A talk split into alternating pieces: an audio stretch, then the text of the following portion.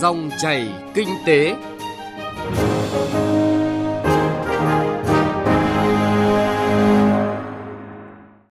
Biên tập viên Bá Toàn xin chào quý vị và các bạn. Thưa quý vị và các bạn, ngày cuối cùng của tháng 6 vừa qua, Hiệp định Thương mại Tự do giữa Liên minh châu Âu và Việt Nam, gọi tắt là EVFTA, đã được ký kết.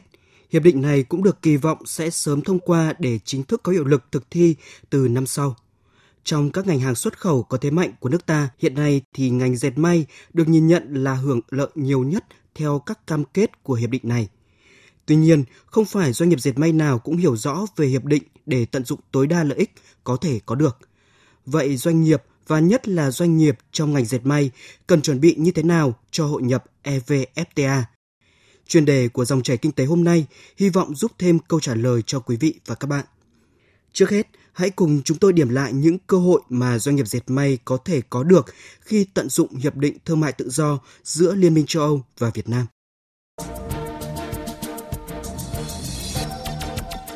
Hiện nay, Liên minh châu Âu là thị trường lớn thứ hai của ngành dệt may với mức tăng trưởng hàng năm từ 7% đến 10%. Năm 2018, dệt may Việt Nam đã xuất khẩu hơn 4 tỷ đô la Mỹ sang thị trường này, nhưng mới chỉ chiếm hơn 2% tổng lượng nhập khẩu hàng dệt may của châu Âu. Điều này cho thấy thị trường này vẫn còn nhiều dư địa và tiềm năng để tăng kim ngạch xuất khẩu. Về tốc độ tăng trưởng thị trường thì 6 tháng đầu năm nay, kim ngạch xuất khẩu dệt may Việt Nam ước đạt hơn 18 tỷ đô la Mỹ, tăng 9% so với cùng kỳ năm ngoái. Tuy nhiên, khoảng cách về quy mô xuất khẩu sang Liên minh châu Âu so với thị trường số 1 là Mỹ vẫn khá lớn. 6 tháng năm nay, xuất khẩu dệt may đi Mỹ ước đạt hơn 7 tỷ đô la Mỹ, tăng gần 12%, còn xuất khẩu sang Liên minh châu Âu đạt hơn 2,5 tỷ đô la Mỹ, tăng trưởng chưa đến 5%. Có nhiều lý do khiến xuất khẩu hàng dệt may Việt Nam vào thị trường Liên minh châu Âu chưa tiến xa tiến sâu. Đơn cử như khu vực thị trường này có gần 30 nước thành viên với phong tục tập quán, đặc điểm tiêu thụ khác nhau. Đơn hàng tại Liên minh châu Âu lại có số lượng nhỏ so với các thị trường khác, nhiều mùa nên thay đổi mẫu mã liên tục. Vậy nên không ít doanh nghiệp ngại làm các đơn hàng vào Liên minh châu Âu. Do đó, động lực cắt giảm thuế quan từ hiệp định EVFTA được kỳ vọng tạo đột phá xuất khẩu dệt may vào Liên minh châu Âu. Cụ thể, khi EVFTA chính thức có hiệu lực, dệt may là ngành hàng có thể hưởng lợi nhiều nhất khi mức thuế hiện hành là 15% sẽ được xóa bỏ dần về 0% trong vòng 7 năm. Điều đáng chú ý khác là quy tắc xuất xứ Việt Nam áp dụng từ vải cho hàng dệt may xuất khẩu sang Liên minh châu Âu. Không những vậy, Liên minh châu Âu EU còn chấp nhận nguyên tắc cộng gộp xuất xứ. Ví dụ như EU đã có hiệp định thương mại tự do với Hàn Quốc thì vải nhập khẩu từ Hàn Quốc về Việt Nam may thành sản phẩm xuất khẩu sang châu Âu vẫn được áp dụng ưu đãi từ EVFTA. Sắp tới, ưu đãi này cũng được vận dụng tương tự khi EU ký hiệp định với Nhật Bản.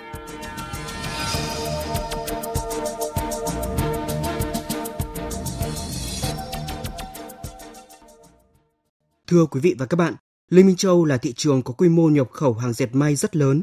Trong khi đó, phần lớn các nước xuất khẩu dệt may vào thị trường này hiện nay đều chưa có hiệp định thương mại tự do FTA với EU. Do vậy, nếu các doanh nghiệp Việt đáp ứng được yêu cầu về xuất xứ thì EVFTA sẽ mở ra cơ hội rất lớn cho xuất khẩu dệt may Việt Nam. Hãy cùng nhìn nhận về những điểm nghẽn trong tận dụng cơ hội từ hiệp định EVFTA của ngành dệt may. Cơ hội đan xen cùng thách thức, ngành dệt may Việt Nam chưa thể hưởng lợi nhiều ngay lập tức bởi chưa đáp ứng yêu cầu quy định về nguyên tắc xuất xứ. Nguyên nhân là các doanh nghiệp nước ta phải nhập khẩu vải và các phụ liệu khác từ những thị trường chưa ký kết hiệp định FTA với EU. Ông Vũ Đức Giang, Chủ tịch Hiệp hội Dệt may Việt Nam nêu thực tế, ngành dệt may Việt Nam chủ yếu chỉ thực hiện những công đoạn đơn giản như gia công. Do đó, các tiêu chuẩn về quy tắc xuất xứ cao của EVFTA cũng là thách thức rất lớn với các doanh nghiệp dệt may. Ông Vũ Đức Giang nói. Cái điểm nghẽn của cái phần cung thiếu hụt của dệt may Việt Nam liên quan đến nhuộm hoàn tất. Để đạt được cái mục tiêu lợi ích từ hiệp định thương mại, mà các bộ ngành, các địa phương cần hoạch định một cái chiến lược về phát triển các cái khu công nghiệp, phát triển chiến lược cái phần cung thiếu hụt, phát triển chuỗi cung ứng toàn cầu nối kết được đáp ứng được yêu cầu của các cái đòi hỏi trong các điều khoản hiệp định. Đặc biệt là đối với EU thì liên quan đến vấn đề chúng ta phải xuất xứ từ vải. Nếu chúng ta không có vải Việt Nam thì cái lợi ích của ngành dệt may Việt Nam sẽ chẳng mang lại được một cái gì cho cái sự phát triển của ngành dệt may trong thời gian tới. Không tự chủ được nguồn nguyên liệu làm doanh nghiệp không chủ động nâng cao năng lực đáp ứng yêu cầu xuất xứ để được hưởng ưu đãi thuế quan không những vậy, doanh nghiệp càng bị động hơn khi phải đối mặt với những thách thức khác theo cam kết trong EVFTA, nhất là với những tiêu chuẩn rất cao về môi trường và lao động. Ông Trương Văn Cẩm, Phó Chủ tịch kiêm Tổng Thư ký Hiệp hội Dệt may Việt Nam, lưu ý. Thách thức thì đương nhiên là đối với cái hiệp định thương mại tự do này chúng ta cũng biết rằng cái mà không khó nhất của chúng ta đó chính là làm sao đáp ứng yêu cầu xuất xứ cốt lõi của vấn đề. Chúng tôi cho rằng đây là những cái thị trường đẳng cấp và khó tính. Cho nên là để mà thâm nhập vào thị trường thì các doanh nghiệp cũng phải cố gắng rất nhiều, cải tiến về chất lượng có thể đáp ứng yêu cầu của những thị trường này. Rồi những cái quy định về môi trường, quy định về lao động, đấy cũng là những cái thách thức cho dệt may chúng ta. Nguồn cung nguyên liệu ngành dệt may chính là nút thắt lớn trong việc hưởng cơ hội mà EVFTA mang lại. Theo đó, gần 90% nguyên phụ liệu đang nhập khẩu từ các nguồn không phải là thành viên của hiệp định và không được ưu đãi cộng gộp trong hiệp định. Theo Hiệp hội May Thêu Đan Thành phố Hồ Chí Minh, trước những hạn chế về nguồn nguyên liệu xuất xứ, các doanh nghiệp cần liên kết, hợp tác với các doanh nghiệp trong và ngoài nước để tìm thêm nguồn nguyên liệu. Vì EVFTA có cam kết về quy tắc xuất xứ cộng gộp. Nguyên liệu vải trong dệt may nếu được doanh nghiệp sử dụng có xuất xứ từ các quốc gia có hiệp định thương mại FTA với EU và Việt Nam thì sản phẩm của doanh nghiệp cũng được xem là xuất xứ hợp lệ. Ông Phạm Xuân Hồng, Chủ tịch Hiệp hội May Theo Đan Thành phố Hồ Chí Minh nói: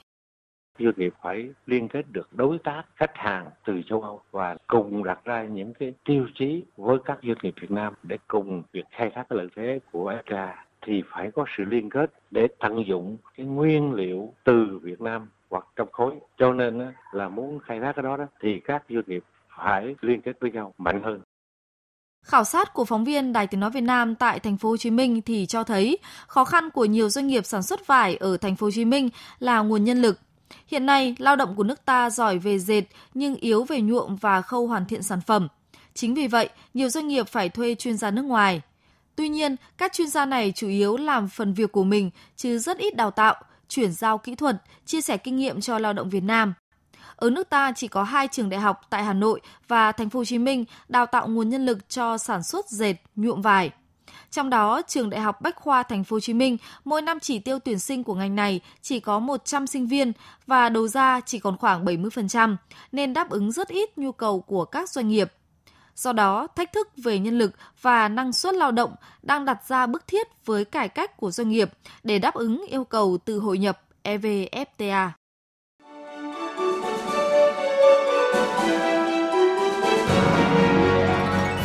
Dòng chảy kinh tế, dòng chảy cuộc sống.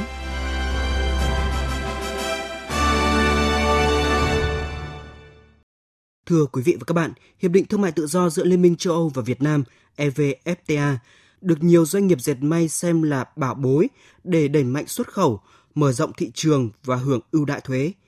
Tuy nhiên, để các doanh nghiệp tận dụng được cơ hội này thì Việt Nam phải giải quyết những điểm nghẽn phát triển của ngành và quan trọng là đáp ứng các yêu cầu về tiêu chuẩn cao hơn đã được cam kết trong Hiệp định Thương mại Tự do kiểu mới như EVFTA. Vậy doanh nghiệp dệt may cần chuẩn bị như thế nào cho cơ hội mới từ thị trường châu Âu? Chúng tôi đề cập một số giải pháp cùng doanh nghiệp. Hiệp định EVFTA được coi là cơ hội lớn cho ngành dệt may nước ta bởi trên thực tế hầu hết các nước xuất khẩu hàng dệt may lớn như Trung Quốc, Ấn Độ, Bangladesh, Myanmar, Campuchia đều chưa có hiệp định thương mại với Liên minh châu Âu nên đây là cơ hội để các doanh nghiệp nước ta bứt phá. Ông Thân Đức Việt, Tổng Giám đốc Tổng Công ty May 10 cho biết, hiện tại sản lượng xuất khẩu vào EU chiếm 35% tổng sản lượng xuất khẩu của Tổng Công ty May 10. Do đó, nếu tận dụng tốt các ưu đãi của hiệp định thì xuất khẩu vào thị trường này có thể tăng thêm khoảng 10% đến 15%. Tuy nhiên, khó khăn lớn nhất đối với Tổng công ty May 10 và các doanh nghiệp khác là phải đáp ứng yêu cầu về xuất xứ nguyên phụ liệu khó khăn là cái câu chuyện là cái nguồn nguyên phụ liệu của Việt Nam vẫn phụ thuộc vào nhập khẩu hoặc một số các cái nước không nằm trong khối liên minh châu Âu cho nên là rất khó có thể lấy được xuất xứ từ Việt Nam để được hưởng thuế Tuy nhiên đây là điểm khó khăn nhưng cũng lại là một cơ hội rất lớn để các cái doanh nghiệp có thể đầu tư để sản xuất từ sợi và thậm chí là từ vải để có thể có được cái chứng nhận xuất xứ vào châu Âu. Cái điểm lợi thứ hai của hiệp định này tôi cho rằng sẽ là một cái cú hích rất lớn cho các nhà cung cấp từ vải và các nhà dệt vải sẽ đầu tư vào Việt Nam để thành lập một cái chuỗi cung ứng hoàn chỉnh để hưởng ưu đãi thuế quan. Theo các chuyên gia, để khai thác được tối đa lợi ích mà hiệp định này mang lại, các doanh nghiệp đặc biệt là các doanh nghiệp vừa và nhỏ cần chủ động để có sự chuẩn bị tích cực. Ông Lê Tiến Trường, Tổng Giám đốc Tập đoàn Dệt may Việt Nam cho rằng EVFTA là động lực cho các doanh nghiệp trong nước liên tục đổi mới và sáng tạo, đồng thời tạo thêm nhiều sự lựa chọn cho người tiêu dùng. Ngoài việc đầu tư và sản xuất, tìm kiếm nguồn cung nguyên phụ liệu đáp ứng yêu cầu, các doanh nghiệp dệt may Việt Nam phải thay đổi nhận thức về việc ứng dụng công nghệ để tạo được sự tăng trưởng bền vững. Ông Lê Tiến Trường nhìn nhận. Công nghiệp dệt may thực sự có những ứng dụng rất quan trọng của công nghiệp 4.0 trong tự động hóa cả ngành sợi, ngành dệt, ngành nhuộm. Rất nhiều công nghệ mới, cách thức tiếp cận mới trong công nghệ sản xuất hàng hóa dệt may thật sự khác biệt và phần lớn đến 90% thì các cái bản quyền công nghệ này đang thuộc về các quốc gia phát triển ở châu Âu, đặc biệt là Đức, Ý, Tây Ban Nha, Pháp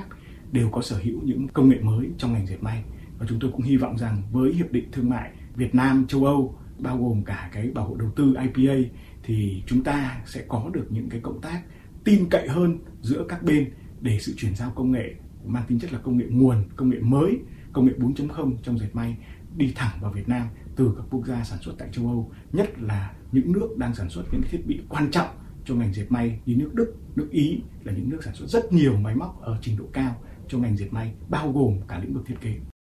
Bà Nguyễn Thị Thu Trang, Giám đốc Trung tâm WTO và Hội nhập thuộc Phòng Thương mại và Công nghiệp Việt Nam thì nhìn nhận những yêu cầu cao về quy tắc xuất xứ trong EVFTA cũng như trong nhiều hiệp định khác chính là động cơ để thu hút đầu tư trong nước và nước ngoài vào ngành dệt và dệt nhuộm ở Việt Nam, ngành đang thắt ngưỡng trong nguồn cung nguyên liệu. Bà Nguyễn Thị Thu Trang lưu ý với doanh nghiệp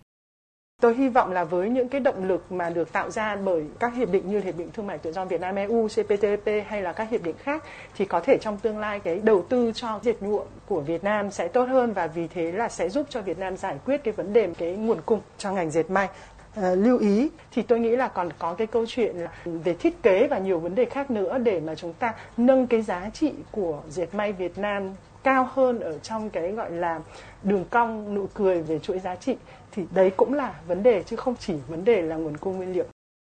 Có thể thấy là chặng đường còn rất dài để doanh nghiệp Việt Nam làm chủ các công đoạn cao hơn trong chuỗi giá trị dệt may. Rõ ràng là việc gia tăng xuất khẩu hàng dệt may sang thị trường Liên minh châu Âu sẽ khó đến nhanh và thành công của doanh nghiệp Việt Nam, nhất là doanh nghiệp dệt may khi EVFTA có hiệu lực thi hành, chỉ có thể đến từ đầu tư có bài bản để phát triển bền vững lâu dài.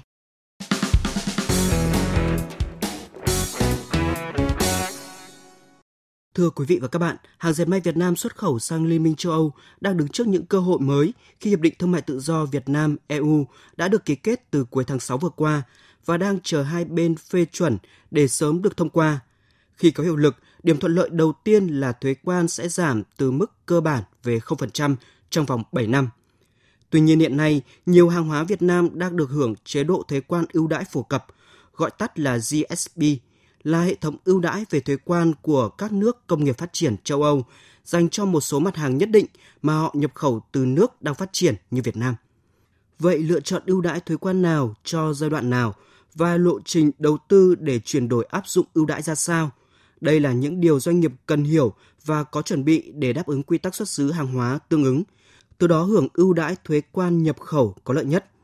Để làm rõ hơn về nội dung này, phóng viên Đài Tiếng Nói Việt Nam phỏng vấn ông Nguyễn Hải Minh, Phó Chủ tịch Phòng Thương mại châu Âu tại Việt Nam Eurocharm. Mời quý vị và các bạn cùng nghe. Thưa ông, ông à, có chú ý như thế nào về các chế độ ưu đãi thuế quan mà doanh nghiệp được hưởng trong giai đoạn đầu thực thi Hiệp định Thương mại Tự do giữa Liên minh châu Âu và Việt Nam? Vì là hiện nay Việt Nam đang được hưởng lợi từ cái chính sách GSP của châu Âu. Có nghĩa là thuế ờ, nhập khẩu ở châu Âu đối với các mặt hàng của Việt Nam là đang ở mức được giảm trừ rồi. Cái việc mà Việt Nam được hưởng lợi như thế, nó sẽ phụ thuộc vào hai yếu tố. Một là khi nào là Việt Nam là cái nước mà mức thu nhập ở trên mức trung bình theo ngân hàng thế giới. Thì cái đấy thì có lẽ là phải trong vòng 10 năm nữa thì Việt Nam mới đạt đến cái mức đấy. Thế còn cái thứ hai là theo cái quy định về GSP ấy, người ta cũng nói là gì là nếu mà Việt Nam mà có một cái quy định về mở cửa thị trường mà trong trường hợp này là ký EVFTA này thì quy định về GSP sẽ hết hiệu lực. Thế bây giờ là không chỉ là dệt may mà là tất cả những cái nhà xuất khẩu của Việt Nam hiện nay họ đang đạt được cái mức thuế ưu đãi theo chương trình GSP là đã mức giảm trừ rồi. Thế bây giờ khi EVFTA có hiệu lực thì EVFTA sẽ giảm thuế nhưng mà lại dựa trên mức thuế suất cơ bản MFN. Thế thì nó sẽ xảy ra cái trường hợp là mức thuế suất cơ bản sau khi giảm mà theo EVFTA nó lại vẫn cao hơn là mức thuế GSP mà hiện nay mình áp dụng mình đã xuất khẩu thì trong trường hợp đấy thì sẽ áp dụng cái thuế suất nào đó thì khả năng cao là sẽ áp dụng cái mức thuế suất thấp hơn bất kể là trong GSP hay là EVFTA Cụ thể thì doanh nghiệp cần chú ý gì khi chọn chế độ ưu đãi GSP hay là EVFTA thưa ông? Nếu nói về thuế suất thì khi EVFTA có hiệu lực thì là chúng ta sẽ làm một cái so sánh tại thời điểm có hiệu lực và trong vòng bao nhiêu năm là mức thuế suất nó cứ giảm dần đều. Thế thì từng năm một, từng ngưỡng một như thế chúng ta sẽ so sánh với cả cái mức thuế suất của GSP hiện nay đang được áp dụng. Nếu mà GSP thấp hơn thì chúng ta sẽ tự động áp dụng mức thuế suất GSP. Có nghĩa là gì? Nó xảy ra cái trường hợp là hiện nay theo GSP ngành dệt may ví dụ, có một số sản phẩm thuế chỉ có 9%. Tuy nhiên mức thuế suất cơ bản hiện nay đang là ví dụ là 15% hoặc 13% chẳng hạn. Khi giảm theo EVFTA thì nó chỉ giảm được đến 11%. Thế thì rõ ràng là chúng ta vẫn được quyền áp dụng cái 9% theo mức GSP. Thì đấy là cái ưu đãi từ phía EU. Để được hưởng ưu đãi thuế quan thì cần quan tâm nhất là quy định về quy tắc xuất xứ hàng hóa. Vậy à, ông có khuyến nghị như thế nào đối với doanh nghiệp để à, đáp ứng các yêu cầu xuất xứ ạ? Cái quy tắc xuất xứ mà cái này là dệt may là cái ngành mà cần phải làm rõ và phải nghiên cứu rất là kỹ. Đó là gì là quy tắc xuất xứ của GSP thì nó lại khác với quy tắc xuất xứ của EVFTA. Thế thì khi mà EVFTA đi vào hiệu lực ấy, thì là trong cái quy định về GSP họ có cái điều khoản là gì? Là trong vòng 2 năm thì là vẫn có thể được áp dụng cái quy tắc xuất xứ của GSP. Mà quy tắc xuất xứ của GSP có những trường hợp thì lại có lợi hơn cho nhà xuất khẩu của Việt Nam so với EVFTA. Thế nên cái đấy là cái mà nhà xuất khẩu ờ, của Việt Nam cần phải tìm hiểu rất là kỹ để xem là nên áp dụng cái quy tắc nào. Mình lấy ví dụ này, có một số cái nguyên tắc ví dụ theo GSP chẳng hạn là sản phẩm may mặc của Việt Nam xuất sang EU là được ưu đãi và quy tắc xuất xứ chỉ cần là gì là vải làm ra ở Việt Nam thôi chẳng hạn mà không nhất thiết phải là sợi. Thế tuy nhiên bây giờ nếu đến EVFTA thì liệu còn được áp dụng cái quy tắc đấy nữa hay không? Thì cái đấy là cái mà doanh nghiệp Việt Nam cần phải lưu ý còn rất là nhiều những cái nó nó phức tạp nữa thì từng ngành một thì đúng là phải có một cái nghiên cứu riêng. Đối với các cơ quan chức năng thì ông có đề xuất như thế nào để hỗ trợ doanh nghiệp hội nhập EVFTA hiệu quả hơn ạ thưa ông? Việt Nam chúng ta là từ lúc kết thúc đàm phán hiệp định là từ năm 2015 và đến bây giờ thì thực ra là chưa có đủ nhiều thông tin đến các doanh nghiệp. Thì bây giờ là cái thời điểm mà chúng ta bắt đầu phải chạy đua với thời gian, bởi vì là khả năng cao là hiệp định sẽ được phê chuẩn trong cuối năm nay hoặc đầu năm sau chẳng hạn, thì là đã được đi vào thực thi rồi. Tức là ngay tại cái thời điểm mà hiệp định được phê chuẩn là đã bắt đầu tính là thời điểm là thuế đã được giảm rồi. Đấy là lý do tại sao mà kể cả từ phía chính phủ và các hiệp hội ngành nghề cần phải làm tốt hơn nữa cái công tác diễn giải hiệp định này và tuyên truyền cho doanh nghiệp. Cái đấy là cái cần thiết nhất.